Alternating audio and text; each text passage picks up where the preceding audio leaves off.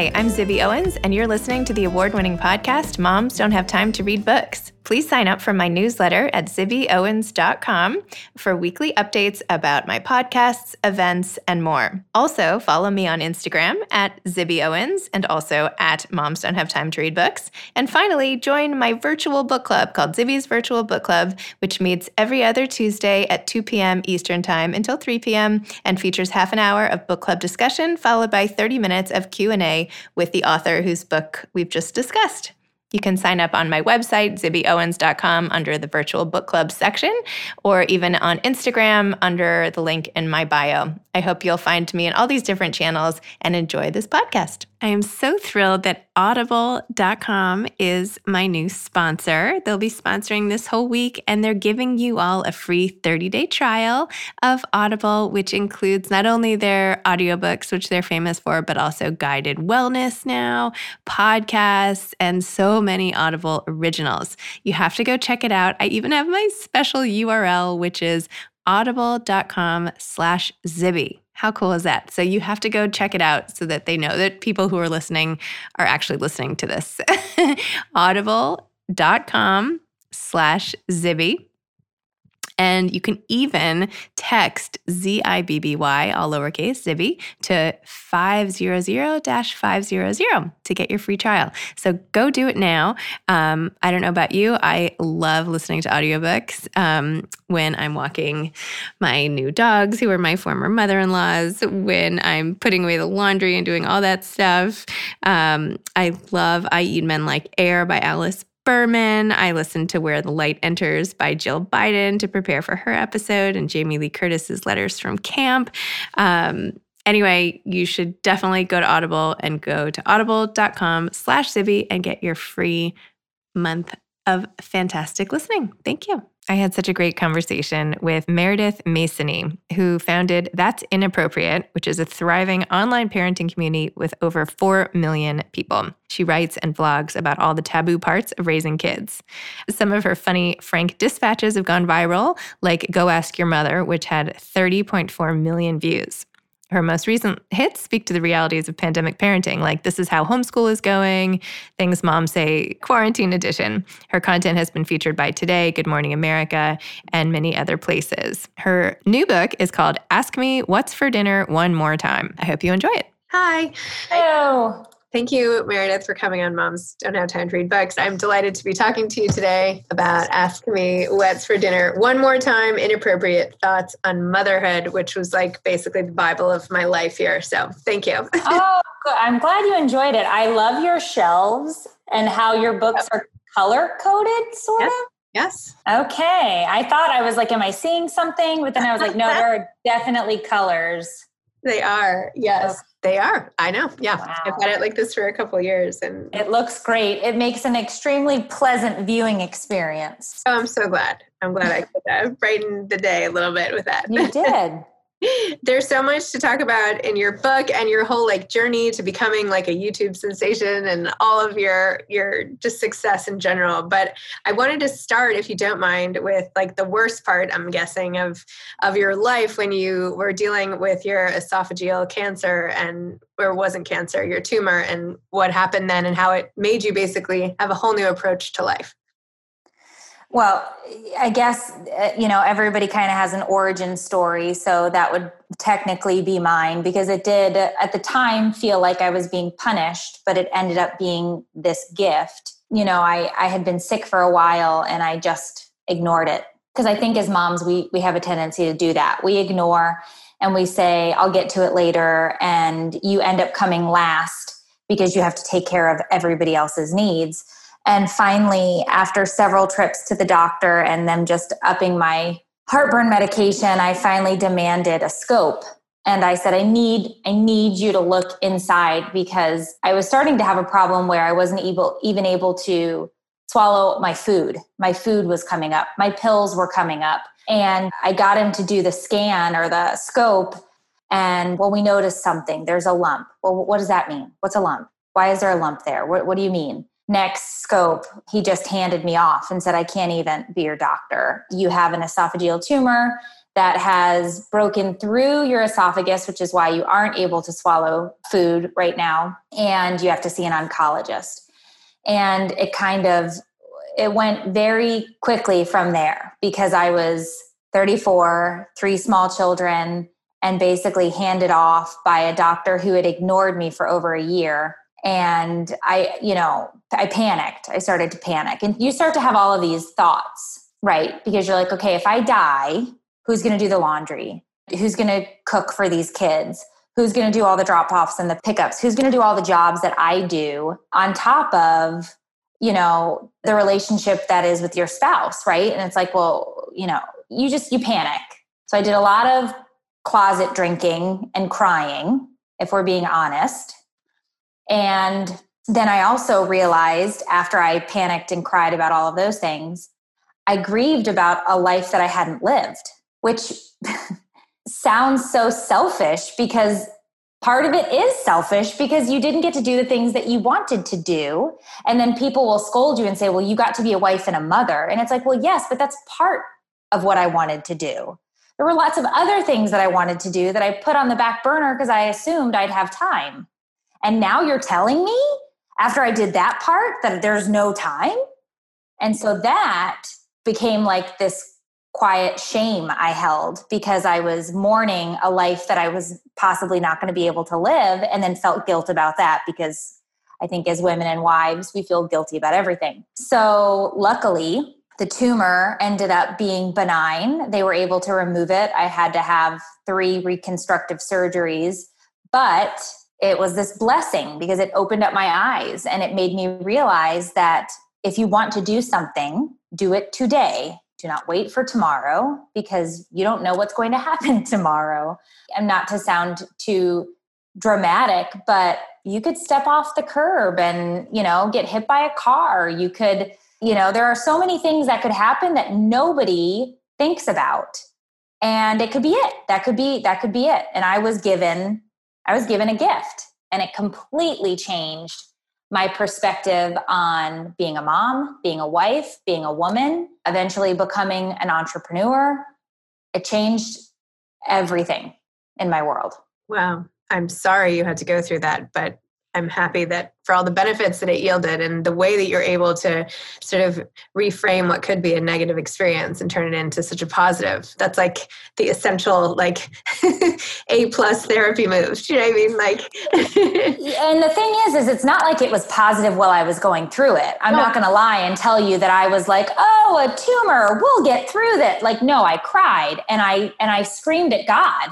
And I said, why are you doing this to me? Like, what did I do? What mistakes did I make? Like, I know I was probably awful to my parents. Is this punishment for that? Is this punishment for, acting out as a teen and what is this punishment for? Because you assume when this happens, I'm being punished for something. As an ex-Catholic, I'm a Catholic light now, so to speak. But as an ex-Catholic, I assumed this was punishment. God was rendering some justice on my life. And it was difficult to wrangle with that and be like, look at these kids and think, when the doctor looked at me and he said, I have to operate now because if this is cancerous and I go in and I go to remove it and it has spread, you're not going to be here for Thanksgiving. Like, you don't have that time to wait. And that was just like, holy crap, what do you mean I don't have the time? Of course I'll be here at Thanksgiving. Like, why would I not be here at Thanksgiving? It's August. Like, of course. But you don't know that. And so it was very trying during the time. But I literally, from the moment I opened my eyes and my husband looked at me and said, it wasn't cancer, you're going to be okay, I had just this relief and this feeling of £1,000,000 being lifted off of my chest. And I said, I've got to do something. I have so many things I need to do. I want to do everything that I said I was going to do from when I was 5 years old until now. Like, I'm going to do all of it. And I've taken lots of risks. I've been told no 1,000,000 times. I have failed, but I have also been so blessed to get to do so many of those things that I wanted to do from when I was a little kid. And so, I'll take it. What are some examples of those things? Like, what's something you always wanted to do? So I always wanted to be a comedian in some way, shape, or form. I loved Saturday Night Live. Like, I feel like I'm not going to speculate on your age, but I'm going to say people my age, because I just turned 40. We got a really great crop of SNL actors that ended up going and doing so many things in their careers that are noteworthy and spectacular. And I got to watch that growing up. And I always said, I want to make people laugh like that. I want to do something that makes people laugh. And I also loved writing. And I am shameless. And I will tell you that I got a 5 on my state writing assessment when I was in high school. And I was like, I'm going to be published someday. And, I used to write for the local newspaper. And I always said, I'm going to write a book. I didn't know what the hell I was going to write about, but I was going to write a book. And so I've been able to check some of these things off my list. No, I've not been on SNL, but I'd like to think that the videos I make and the content that I create, I have videos that have been viewed hundreds of millions of times. So I can say, yeah, I didn't make it to SNL, but I don't care. Like, I've been able to make videos that make people laugh, and that makes me happy. It's amazing. As a comedian, I want a few more examples. Anything else? Because I'm trying to think now that you're saying this, like, what would I put on my list if I had 2 months, for instance? That's a tough question. Are there things now that you still haven't done that maybe have come up since that you're like, okay, now these are next on my bucket list? Oh, I am always, so it's what is shameful is my workspace. And I can tell you that I'm looking down at my desk right now and I have 8 notepads with 8 different lists, because every day I decide I'm going to do something else and there's going to be another project. So I already have the idea for book 3, whether or not somebody is going to buy that, I don't know, but I already have it. It's ready to go. I'm itching to write it. But I also love to make t-shirts. I'm a t-shirt designer and I love to put my sayings and do all of that. And like, I want my t-shirts sold in major retailers. And so I am pushing and working hard to do that. We also have a podcast, my co-host and I, and so we'd love to get this podcast out to as many people as we possibly can. It's called Take It or Leave It, an advice-ish podcast for parents. And so I have all of these things that we're doing, and it's my goal to, always at the center of every one of my businesses is to make sure moms are being heard and seen and feeling less alone, because the struggle is real and we do face it each and every day. And I think the pandemic magnified that, because there in no time in history that I can think of have parents and children been locked together for such an extended period of time where they weren't either going and being social with other kids or going to school or the parents, leaving the kids with a sitter or at a daycare or whatever. Like, I don't think that's ever happened. And so being able to be a voice to say to women, out there, like, hey, totally cool that you lost it today and you're probably going to lose it tomorrow and you lost it 8 times last week. Like, this is not,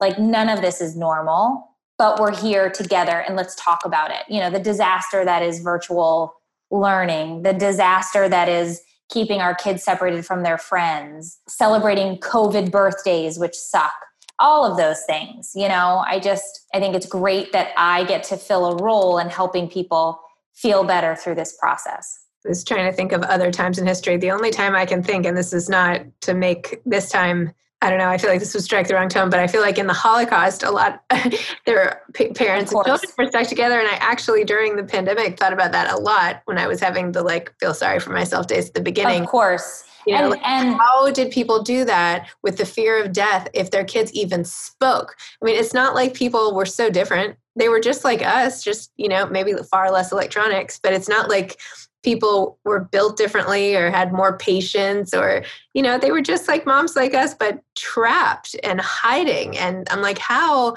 on earth did people get through that? And then it made sort of this pandemic like, oh, for God's sake, so I have to mop my nice house. It's okay. Well, and that's the thing is we were given a pandemic in a time where we had Netflix and grocery delivery. So I did talk about that a ton where it was like, yes, we're pushed together, but there is an upside to this. We're being told to sit on our couches and watch TV. Yeah, our kids are driving us nuts, but by gosh, would I take this over other things that happened in history? Of course, every single time.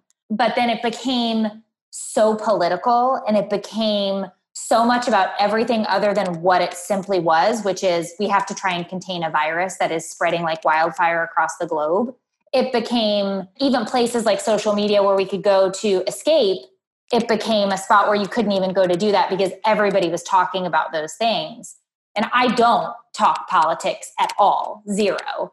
But what I can tell you is a person who believes in wearing a mask when they go out in public in order to keep somebody else safe and keep myself safe and paying attention to logically what we're doing to minimize risk. Like, these things are important, but you can't even talk about it without igniting a massive fire on social media. And that's, to me, that's crazy. I agree with you more. I posted about masks and everything myself a couple of days ago because I had been sort of hiding out on Long Island this entire time and recently came back to New York City to put my kids back in school. Right. This is where we live. And I came back and I was afraid to come back. And then like people were wearing masks, but not all people. I'd say maybe like 3/4. It depends on the day, the time of day, where you are. Wow, but that's great though. I was horrified. And so I came back and I posted on Instagram and Facebook expecting everybody to be like, no way, that's awful, right? And that's what a lot of people who didn't live in New York said, but a lot of people who did live in New York were like, oh no, we've been here the whole time and I don't think you saw that right. Or, you know, that's not what it's like in my neighborhood, or, you know, what are you talking about? And I got like such pushback, and it's not like I was alone. Like I was with my husband or I was with my daughter and I was like, am I like losing my mind? So like, then the next time I got in the car, I was like, okay, I just counted 12 people in 2 blocks who weren't wearing masks. Did everybody see that? You know what I mean? Like, come on, like I am seeing this. Why is this political at all? Like if somebody were like walking off a street corner, I would say, watch out if a car was coming fast. That's exactly what I feel like I'm trying to do now. And I'm trying to like scream it from the rooftops. And yet people are like, no, it's all good. Yeah. And it's been very weird to watch that. I think as a mother too, because we want to be like, this is going to help you. This is going to protect you. I need you to do this. I need you to listen because this is what we're doing. And believe me, you know, I posted one thing once and it was such a 50-50 divide. And I was like, whoa, okay. So, you know, this is political apparently. I don't believe it to be political, but we're not going to fish in those waters because I do believe that I fall underneath the entertainment umbrella. And so when people come to our page, they want to be entertained. And that's what it is. That's part of my purpose. And so I say, okay, not a problem. We can do that. I can do my best to entertain you. But it was also hard to be in that headspace when you were freaked out about every decision that you were making as a parent and a human being. We all had decision fatigue, you know, about everything. Can we go to the grocery store today or should we not? Like, I don't know. I heard on Facebook that 3 people at the Publix had COVID. Should we even go out? You know, I don't have any Lysol wipes left. I don't have spray bleach. Like, what should we do? What should we do? And then other people who were just like, it's not real. It's not what's happening. And it's like, you just would shake from the panic, the questions, you know?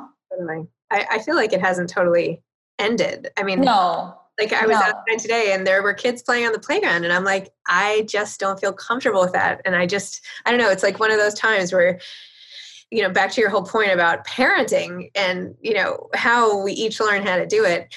I feel like this has also magnified the fact that you just have to like sort of go by your own compass, right? Like everyone's going to have different ways they raise their kids. Everyone's going to have different ways they approach the pandemic. There's no right or wrong. It's just like, if you feel deep in your gut that like, if I really don't feel comfortable sending my kids to the playground, like no big, like I just have to listen to that. Even if my friends say, don't be silly. I don't know. And that's the thing is I don't think there are a lot of situations right now where you can be silly, right? Because to you, these decisions and to 99.9% of the people, it matters. You know what I mean? Like I got scolded. We walked past a playground. I didn't even let my kids on it, but I was doing an Instagram story because I took them to the tennis court so they could just hit the ball back and forth. Nobody was there. It was a court with a net. I walked past a playground. How dare you take those children to, I was like, I didn't even take them to a playground. Right. And so it's just the way people feel. And then because they're feeling this way, they want to then tell you how they feel. And then it just snowballs. Right. And so We've been doing distance learning for several weeks, and we're in Florida, which has been a hotbed for this after New York. You know, you guys had it first, and then we sort of had this massive spike. But our schools didn't shut down. So, you know, my kids have been begging me from before school started, let us go back to school, let us go back to school. And we are in a very small county in Florida that isn't, knock on wood, having a spike. So I started to get really torn. I was like, should I just send them back? Because virtual schooling isn't working at all. They're not doing what they need to do. I am on them screaming constantly, getting them to your Pearson math. I can't find it. Well, I don't know where the hell it is. I'm in there trying to find the folders that the teacher set up digitally, and I can't understand the apps inside of the program, inside of the whatever. I'm looking at this agenda. I don't know where any of these things are.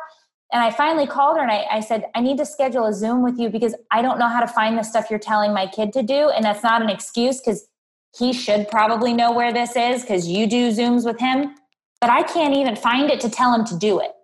I don't know how to do it. I technically own a tech company. So that's scary. I mean, yeah, it should be intuitive enough that a bright 40-year-old woman can figure it out. And I sat there and I was like, I don't see Pearson math, you know? And it's like, I assumed there'd be an icon that said Pearson because it's a textbook. And I know what a textbook, you know, like I know Pearson textbook. So I couldn't find it. And it was buried inside of each daily folder, not an app on the thing. And so I'm looking for it. And so then I said to him, I need you to do the last 12 of these. He goes in and he did them. And he's like, can I go outside and play now? And it's like, well, I guess. I don't even know if I should be mad about this. So we have been on the fence about sending them back. And of course, masks, hand sanitizer, talking to them about the way they need to act when they're at school. I even asked, can I go to the school and kind of like watch the kids like change classes? No. Okay. You don't want me on campus. I get it. So I've even thought about like sneaking around the school during the day to just peek. And I assumed I'll probably get arrested for that. But I think I'm leaning towards sending them back because the environment we have here is not conducive to learning. They're not learning anything. And then you feel guilty about that. So I don't know. I'm trying to convince you in any way. It's been like 2 days of school for my kids and I was so scared to send them back. And I was like, you know, really just for socialization, isn't like survival so much more important than that?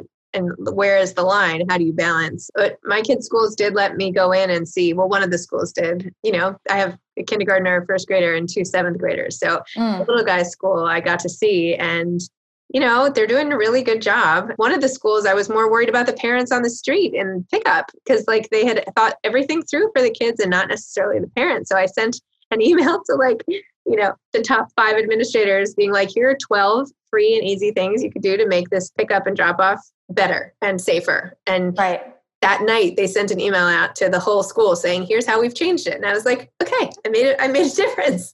Good. You know, right. Well, like all the touch points have to kind of line up. Exactly. And those aren't the things that you're thinking about in a normal world where we're not freaked out to be 6 feet close, you know, within 6 feet of someone.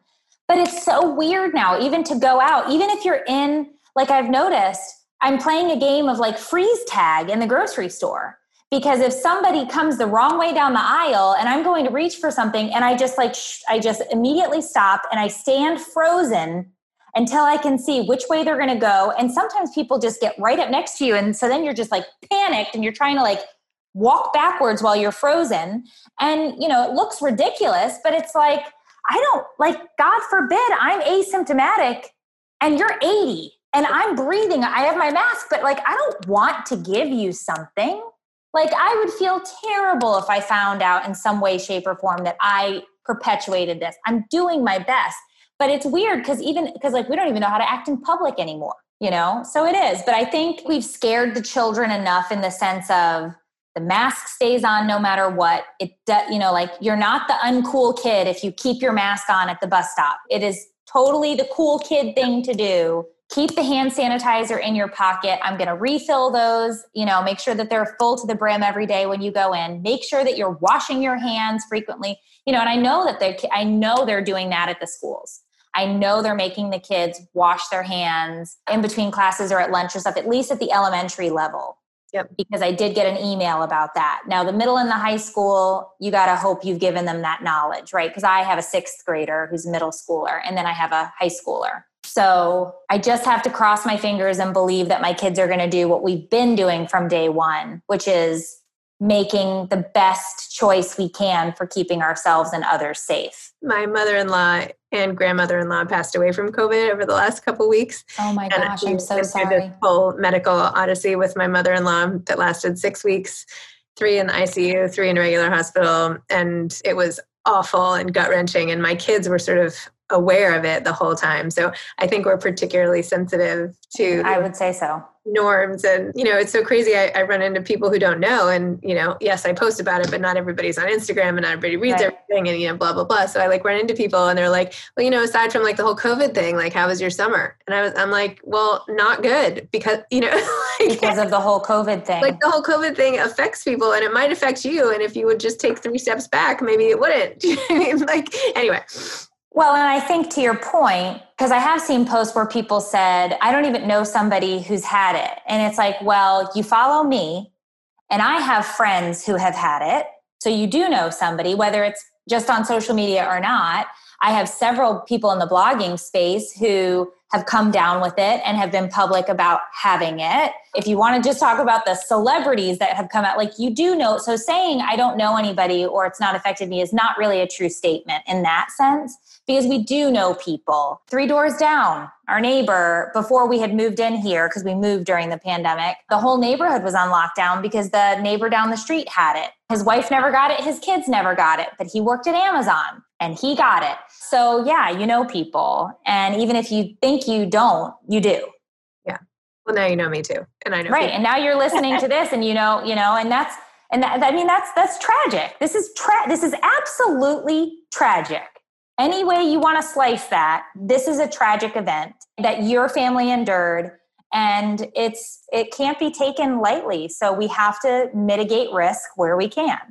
Well, I'm glad to find sort of a kindred spirit on the whole thing. I feel like people are so different in different ways, but I feel like it's nice to speak to somebody who's so aligned. So that's great. Yeah, I feel it. Barely talked about your book. But anyway, Ask Me One More Time, Inappropriate Thoughts on Motherhood. But I feel like we've gotten such a sense of you. There's so much in here, like mommy martyrdom and sex and parenting. And, you know, you have so many funny things and poignant things, raising an autistic child. Like there is a lot in this book. So anyway, we obviously don't have time to talk about it all, but it was really amazing of you to share yourself like that with readers and the way you do all the time in your entertainment, so to speak. So it was really awesome. And so I just want to ask, at least, do you have any advice for aspiring authors, having written this and now onto your third and all the rest? I would definitely say the hardest part, I think, which most people say, is actually just starting the book. Like, I think I said for a while, yeah, I'm going to write another one. I'm going to write another one. And it wasn't until I just committed to saying I'm going to put,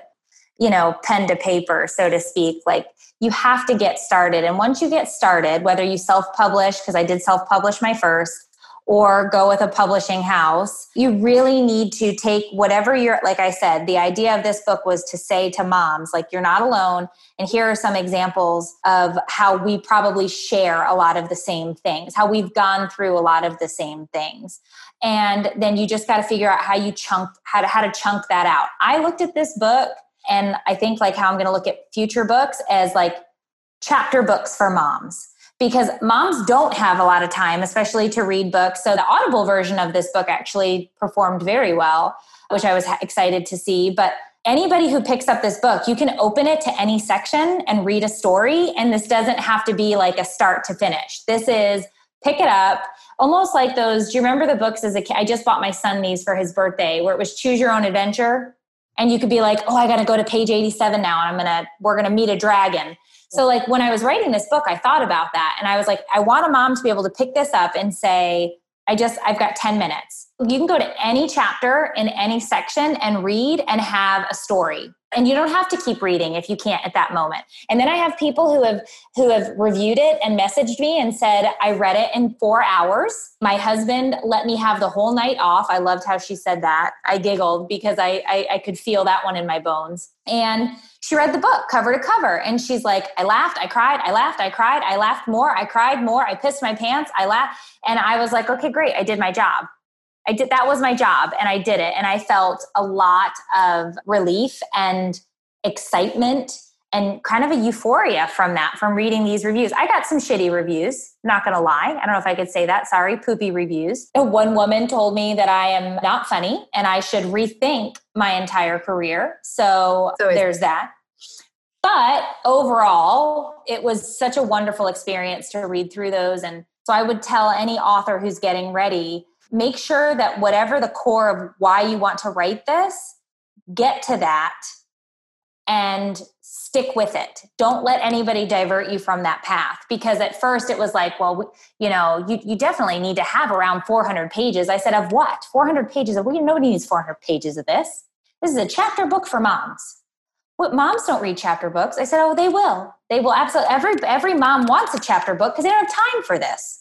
We're busy. So I stuck to my guns with that. And I think it did what it was supposed to do, and hopefully will continue. Cause I really would like to see this as the book that people give at the baby shower, at the, you know, at those types of events, because I feel like it's like the stuff that people don't necessarily want to talk about, but we all go through it as moms. So true. Well, thank you, Meredith. Thanks for sharing all this. Thanks for writing. Thank you. Thanks for helping so many moms. I appreciate it. I was very excited to see you holding the book and talking about it a little bit and have the review for GMA and everything. So it was great because I didn't even know you had a copy of it. Oh, yeah. And so then when they emailed me, I was like, really? And I ran to, you know, and I found you in the feed and I went, oh, yes, this is so exciting. So it was great. And then when they told me we'd do the podcast, I thought, oh, this is fantastic. I was so excited. Oh, good. Awesome. You too.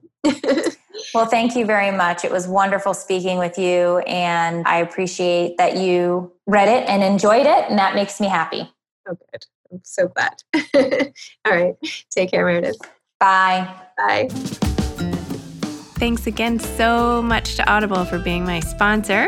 You can go to my site at audible.com/Zibby for your free trial month of Audible. You get all their audiobooks and podcasts and guided meditations and Audible originals and just so much. So go check it out. Please, please, please. Audible.com/Zibby. Thanks for listening to this episode of Moms Don't Have Time to Read Books. Don't forget to follow me on Instagram at Zibby Owens and at Moms Don't Have Time to Read Books. Also sign up for my newsletter at zibbyowens.com and sign up for my virtual book club and meet lots of authors on Zoom every other week. Thanks so much to Steve and Ryan at Texture Sound for the sound editing. And thank you to Morning Moon Productions for providing this fantastic intro and outro music.